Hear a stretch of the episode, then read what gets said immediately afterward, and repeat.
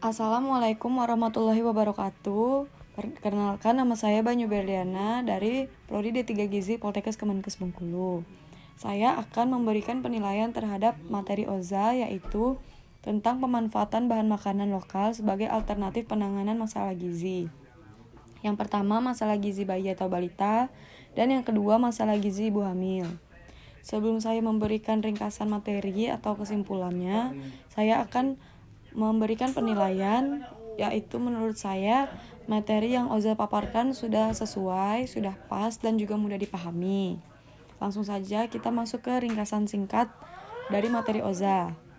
Yang pertama, tentang masalah gizi bayi atau balita. E, makanan gizi bayi harus seimbang agar tumbuh dengan sehat. E, agar bayi dapat tumbuh dengan sehat, bayi harus mengkonsumsi e, karbohidrat yang bisa didapatkan dari roti, sereal, kentang, atau nasi. Dari bahan ini memberikan energi untuk bayi agar terus tumbuh dan berkembang. Yang kedua, dari buah dan sayur. E, buah yang disarankan yaitu buah segar, tetapi kalau ada buah kaleng atau buah kering juga tidak apa-apa. Yang ketiga, susu dan produk olahannya. Contoh, susu, keju, dan yogurt. Keempat, protein. Protein bisa didapatkan dari daging, ikan, atau kacang-kacangan. Yang kelima, lemak dan minyak. E, lemak di sini perannya hanya untuk melengkapi, bukan untuk menggantikan kelompok e, zat gizi yang lain. Contohnya yaitu minyak zaitun, minyak sayur, dan mentega. E, O Z A juga tadi menyampaikan bahwa bayi atau balita lebih baik makan sedikit-sedikit tetapi sering daripada makan banyak tetapi jarang. E, lalu, pada materi yang kedua, tentang ma- masalah gizi ibu hamil.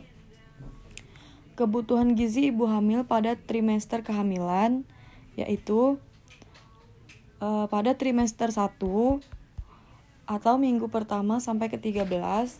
Periode, periode ini merupakan masa konsepsi janin terbentuk dan pembentukan semua organ pada janin.